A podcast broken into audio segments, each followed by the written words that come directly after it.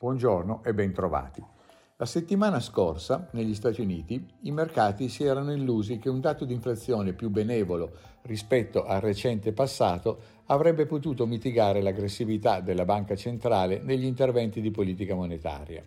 Al contrario delle attese, l'indice dei prezzi al consumo però nel mese di agosto ha evidenziato un aumento mensile dello 0,1%, ancora più preoccupante se si tiene in considerazione che la componente core, che esclude i prezzi di cibo ed energia, con il 6,3% su base annua e lo 0,6% rispetto a luglio, ha raggiunto il livello più alto da marzo, mettendo nuovamente in dubbio l'idea che l'inflazione avesse raggiunto il picco. Una situazione già di difficile interpretazione, in cui oltre alle preoccupazioni per l'inflazione si fanno strada i dubbi sulla crescita economica e le possibilità di un atterraggio morbido dell'economia, le aspettative degli investitori si sono immediatamente capovolte, incorporando una politica monetaria ancora più restrittiva, con conseguenti effetti negativi per l'economia e gli utili aziendali. La reazione dei mercati è stata violenta ed estesa a livello globale, con rialzi dei tassi di interesse a breve termine a livelli che non vedevamo dal 2007 e con le peggiori correzioni giornaliere dei principali indici USA da due anni a questa parte. I dati sulla dinamica dei prezzi della produzione, riportati mercoledì, hanno offerto una realtà più promettente, continuando un calo iniziato ad aprile, mentre i dati del mercato del lavoro e le vendite al dettaglio mettono in evidenza un'economia ancora in buona salute, anche se, guardando al futuro, destano preoccupazioni le notizie di tagli di posti di lavoro da parte di alcune grandi aziende, tra cui Goldman Sachs, Ford Motor e Microsoft, ed ancor più la revisione delle stime di utili della FedEx, azienda leader nel settore della logistica, che prevede una recessione globale. Sui mercati finanziari europei sono prevalsi i timori per la crescita economica, accentuati dagli sviluppi della crisi energetica, in attesa delle possibili misure che, a livello comunitario e di singolo paese possono essere intraprese per limitare l'impatto dell'aumento dei costi energetici. In questo contesto non sorprende che i dati settimanali abbiano evidenziato in Germania un sentiment peggiore del previsto ed il calo degli ordini in entrata, della produzione industriale e delle esportazioni.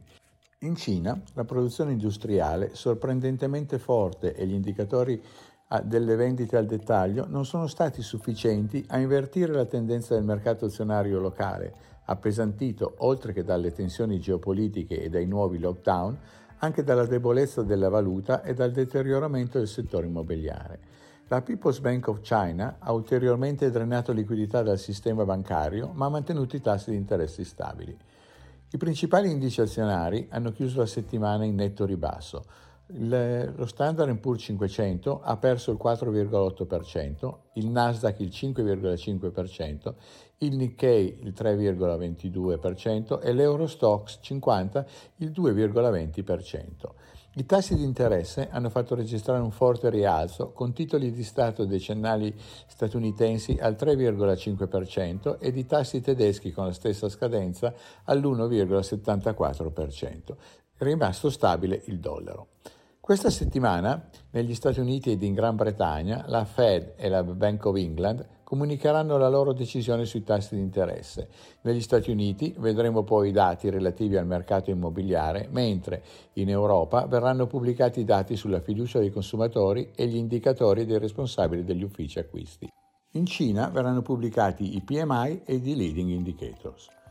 Con le banche centrali con il piede saldamente sul freno ed i rischi di una recessione, il contesto macroeconomico rimane sfidante e richiede estrema pazienza da parte degli investitori.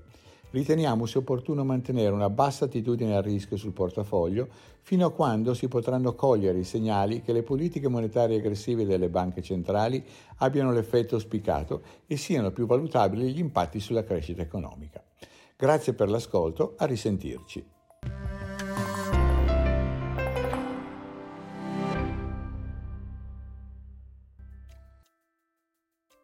Presente registrazione audio ha finalità meramente informative. Le informazioni in essa contenute non rappresentano un'offerta di acquisto o vendita di prodotti finanziari, una raccomandazione di investimento e non sono da intendere come ricerca in materia di investimenti o analisi finanziaria. Le opinioni espresse riflettono il giudizio di Amundi al momento della loro diffusione e sono suscettibili di variazioni in qualunque momento senza che da ciò derivi un obbligo di comunicazione in capo da Mundi. Non si garantisce l'idoneità a qualsiasi scopo di investimento delle informazioni fornite, le quali non devono essere utilizzate come unica base per assumere decisioni di investimento. Eventuali dati riferiti a performance passate non sono un indicatore attendibile di performance attuali o future.